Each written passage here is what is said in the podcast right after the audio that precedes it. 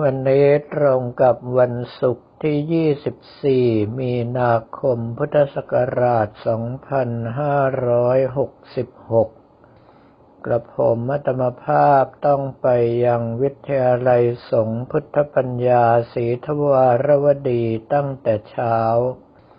เพื่อเข้าร่วมฟังบรรยายในหัวข้อ การขอกำหนดตำแหน่งทางวิชาการ ซึ่งรองศาสตราจารย์ ดร สุรพล สุยพรม รองอธิการบดีฝ่ายกิจการทั่วไป มหาวิทยาลัยมหาจุฬาลงกรณราชวิทยาลัย เป็นผู้บรรยายถวายความรู้แก่พระภิกษุตลอดจนกระทั่ง ให้ความรู้ในด้านการขอกำหนดตำแหน่งทางวิชาการแก่อาจารย์ที่เป็นฆราวาสทั่วไป ซึ่งการขอตำแหน่งทางวิชาการนั้น ตั้งแต่ประมาณปี 2556 กระผมอัตวภาพก็ได้รับการกระตุ้นให้ยื่นเรื่องขอตำแหน่งทางวิชาการ คือผู้ช่วยศาสตราจารย์ไปแล้ว แต่ว่าโดยนิสัยของตนเองนั้น ไม่ชอบขออะไร โดยเฉพาะสิ่งที่ได้มานั้นมักจะเป็นเรื่องที่รู้สึกว่ารกรุงรัง จึงไม่ได้ขอจนกระทั่งลาออกจากวิทยาลัยสงฆ์พุทธปัญญาศรีทวารวดี เพื่อไปดำเนินการสร้างวิทยาลัยสงฆ์กาญจนบุรีศรีไพบูรณ์ เมื่อไปทำงานทางด้านจังหวัดกาญจนบุรีอย่างเต็มที่ก็ได้รับการกระตุ้นให้ขอตำแหน่งทางวิชาการอีก ซึ่งกระผมอัตมภาพเองก็ยังคงมีนิสัยเหมือนเดิม ก็คือไม่มีอารมณ์ที่จะขอตำแหน่งแห่งที่ใด ๆ ให้กับตัวเองทั้งสิ้น จึงได้ทำหูทวนลมมาจนกระทั่งถึงวันนี้ ท่านอาจารย์รองศาสตราจารย์ด็อกเตอร์สุรพล สุยพรมก็ยังถามว่าหลวงพ่อเล็กไม่คิดจะขอบ้างหรือครับ จึงได้เรียนท่านอาจารย์ไปว่าตำแหน่งแห่งที่ทุกอย่างที่ได้รับอยู่ในปัจจุบันนั้น เป็นผู้อื่นถวายมาหรือว่าผู้บังคับบัญชามอบหมายมาให้ทั้งสิ้น ไม่เคยขอด้วยตนเองมาก่อนเลย จึงไม่รู้สึกเคยชินว่าจะต้องไปขออะไรทำให้ท่านอาจารย์บอกว่าเคยมีเหมือนกันครับ ที่อาจารย์อาวุโสบางท่านก็มีนิสัยอย่างนี้ ว่าใครจะให้อะไรก็ให้มาเลย ถ้าไม่ให้ก็ไม่ขอใคร แล้วท่านอาจารย์ก็เป็นแค่ด็อกเตอร์ไปจนกระทั่งเกษียณอายุไม่มีตำแหน่งแห่งที่ใด ๆ เพราะไม่ยอมขออะไรใครเหมือนกัน เมื่อได้ยินดังนี้กับผมมัตมภาพก็ถึงได้เข้าใจว่าไม่ใช่ตนเองแปลกแยกจากสังคม หากแต่ว่าบุคคลที่มีแนวคิดแบบนี้มีอยู่ โดยเฉพาะกับผมอัตมภาพนั้น ส่วนที่กลัวมากเลยก็คือ สิ่งต่างๆที่มาร้อยรัดจนกระทั่งเราดิ้นไม่หลุด แล้วก็จะต้องติดอยู่กับวัฏสงสารเวียนว่ายตายเกิดไม่รู้จบ ซึ่งกับผมอัตมภาพถือว่าเป็นเรื่องที่น่ากลัวที่สุด จึงไม่พยายามที่จะดิ้นรนขออะไรกับใคร แต่ว่าภายในวันนี้ก็มีมติมหาเถระสมาคม ที่แต่งตั้งให้กับผมอัตมภาพนั้นทำหน้าที่คณะกรรมการโครงการสร้างความปลองดองและสมานฉันท์โดยหลักธรรมทางพระพุทธศาสนา หมู่บ้านรักษาศีลห้า ในเขตปกครองคณะสงฆ์หนกลาง ซึ่งคณะกรรมการดำเนินงานนี้คือผู้ที่ต้องเหนื่อยที่สุด เพราะว่าไม่ใช่คณะกรรมการอำนวยการ และขณะเดียวกันก็ไม่ใช่คณะกรรมการอำนวยการกลาง หากแต่ว่าเป็นตัวจักที่ต้องลงไปกระโดดโลดเต้นเพื่อให้งานแต่ละอย่างสำเร็จเสร็จสิ้นลงไป ตอนนี้ก็รอเพียงแต่ว่าจะได้รับพระบัญชาจากสมเด็จพระสังฆราชอย่างเป็นทางการเมื่อไหร่ ก็คงต้องเริ่มการประชุมกำหนดการปฏิบัติหน้าที่ของตนเป็นลำดับไป เมื่อจบการฟังบรรยายแล้วก็ได้ฉันเพลร่วมกับศาสตราจารย์ด็อกเตอร์พระมหาบุญเลิศอินทปัญโย ซึ่งเป็นครูบาอาจารย์และเพื่อนฝูงสหธรรมิกกันมานาน ตั้งแต่สมัยที่ท่านยังทำหน้าที่ผู้อำนวยการหน่วยวิทยาบริการคณะสังคมศาสตร์ มหาวิทยาลัยมหาจุฬาลงกรณราชวิทยาลัย วัดไล่ขิงพระอารามหลวง ซึ่งได้ปั้นรุ่นของกระผมอัตวภาพให้จบปริญญาโทเป็นรุ่นแรก จนกระทั่งภายหลังก็ได้ยกฐานะขึ้นมา เป็นวิทยาลัยสงฆ์พุทธปัญญาศรีทวารบดี และมีแนวโน้มว่าจะยกขึ้นเป็นวิทยาเขตในเวลาอีกไม่นานในระหว่างที่ฉันพัตหารนั้นก็ได้พูดคุยกันในแนวทางที่ว่าบุคคลนั้นมักอยากจะได้ตำแหน่ง แต่ไม่ต้องการทำหน้าที่ ซึ่งบุคคลทั้งหลายเหล่านี้มีแต่จะเป็นตัวถ่วงหน่วยงานทำให้ไม่ได้รับความก้าวหน้าอย่างที่ต้องการ เมื่อฉันเพนเสร็จเรียบร้อยแล้วกับผมอัตวภาพก็ลาครูบาอาจารย์และเพื่อนฝูงทั้งหมด กลับเข้าสู่ที่พัก เพื่อที่จะได้เข้าร่วมแสดงความคิดเห็นในเวทีทบทวนและปรับปรุงธรรมนูญสุขภาพพระสงฆ์แห่งชาติ ซึ่งจะทำการปรับปรุงและส่งเข้าไปในคณะรัฐบาล เพื่อที่จะได้ออกมาเป็นกฎหมายอย่างเป็นทางการ การทำงานทุกอย่างเมื่อมีกฎหมายรองรับจะได้สะดวกขึ้น เนื้อหาของธรรมนูญส่งเสริมสุขภาพนั้นกระผมอัตมภาพไม่มีข้อใดเห็นค้าน นอกจากเพิ่มคำพูดบางคำลงไป เพื่อให้ครอบคลุมยิ่งขึ้น อย่างเช่นในส่วนที่ระบุว่าอุปชาอาจารย์และสหธรรมิก ขอให้เปลี่ยนเป็นพระอุปชาอาจารย์ตลอดจนพระภิกษุสัมมเนนทั้งหลาย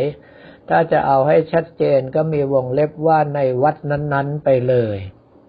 แต่ว่าในส่วนที่ได้ท้วงติงทางคณะกรรมการไปก็คือว่า การที่เราถึงขนาดจะไปกำหนดว่าคณะญาติโยมจะต้องทำอาหารอย่างนั้นอย่างนี้มาถวายเพื่อสุขภาพของพระสงฆ์นั้น น่าจะเป็นการแก้ไขปัญหาในทางที่ผิด เหตุที่เป็นเช่นนั้นก็เพราะว่าอันดับแรกเลยก็คือ ญาติโยมเขามีอย่างไรก็ถวายพระอย่างนั้น ขนาดพระภิกษุในสมัยพุทธกาลขอให้พระภิกษุสงฆ์ทั้งหมด ฉันเจหรือมังสวิรัตองค์สมเด็จพระสัมมาสัมพุทธเจ้ายังไม่ทรงอนุญาต เพราะว่าจะสร้างความลำบากให้แก่ญาติโยมเขาที่ต้องทำอาหารเป็นสองส่วน ส่วนหนึ่งเป็นมังสวิรัตเพื่อถวายพระภิกษุสงฆ์อีกส่วนหนึ่งก็เป็นอาหารปกติสำหรับตนเองและครอบครัว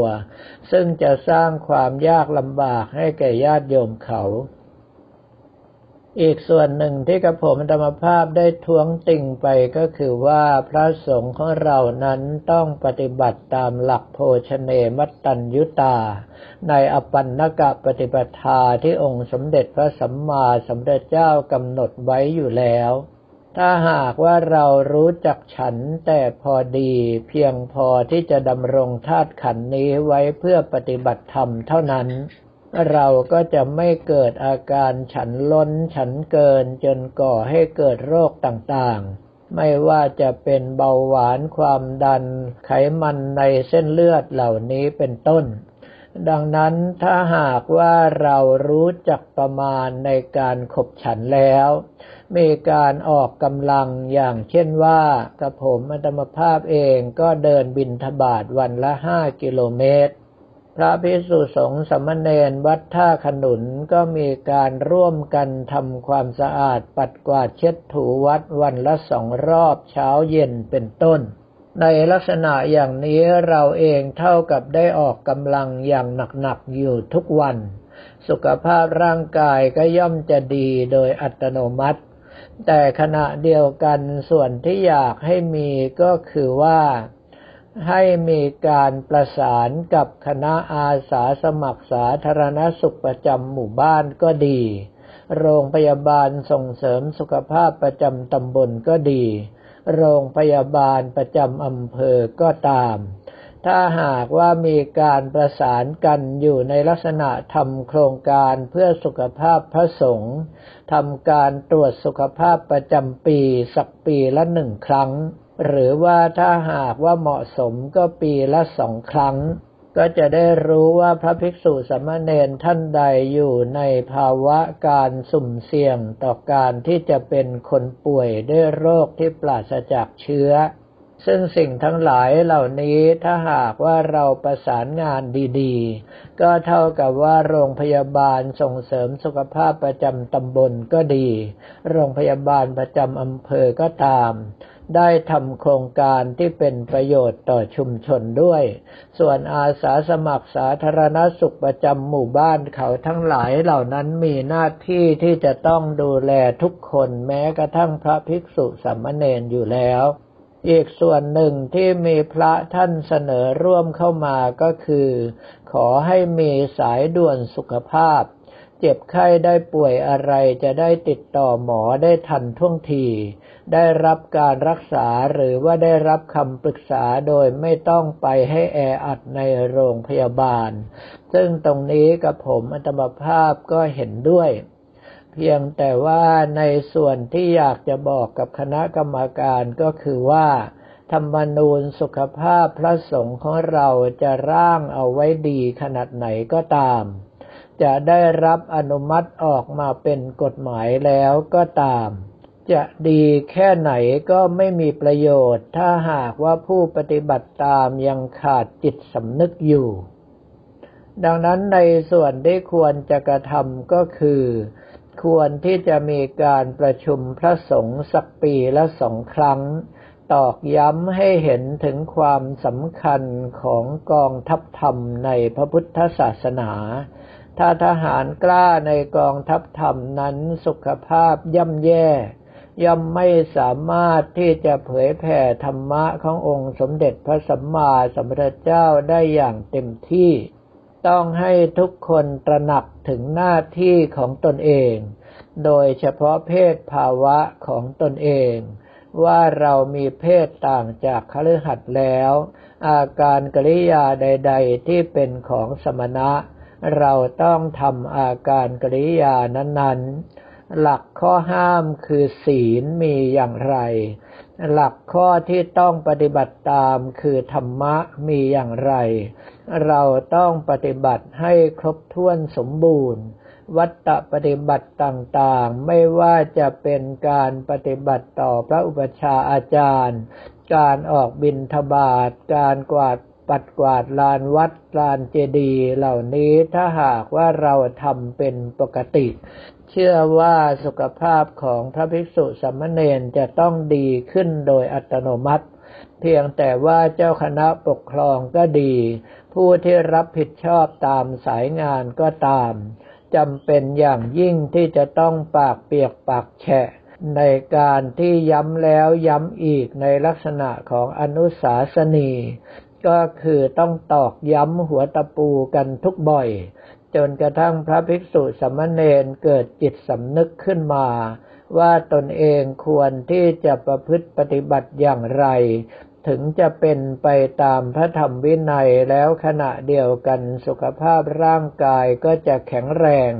ช่วยให้เราสามารถที่จะศึกษาธรรมะแล้วนำไปเผยแผ่ต่อ สร้างความเจริญรุ่งเรืองให้กับพระพุทธศาสนา ถ้าปราศจากจิตสำนึกตรงนี้ต่อให้ธรรมนูญสุขภาพพระสงฆ์ร่างออกมาดีแค่ไหน แต่ผู้ปฏิบัติไม่ปฏิบัติตามก็ย่อมเป็นไปไม่ได้เลยว่าจะบังเกิดผลดีต่อสุขภาวะของพระสงฆ์สมณเณรโดยส่วนรวม ซึ่งการแสดงความเห็นในครั้งนี้ทำให้บรรดาคณะกรรมการได้ทราบถึงปัญหา อย่างชัดเจนว่าสุขภาพพระสงฆ์ที่ย่ำแย่อยู่นั้น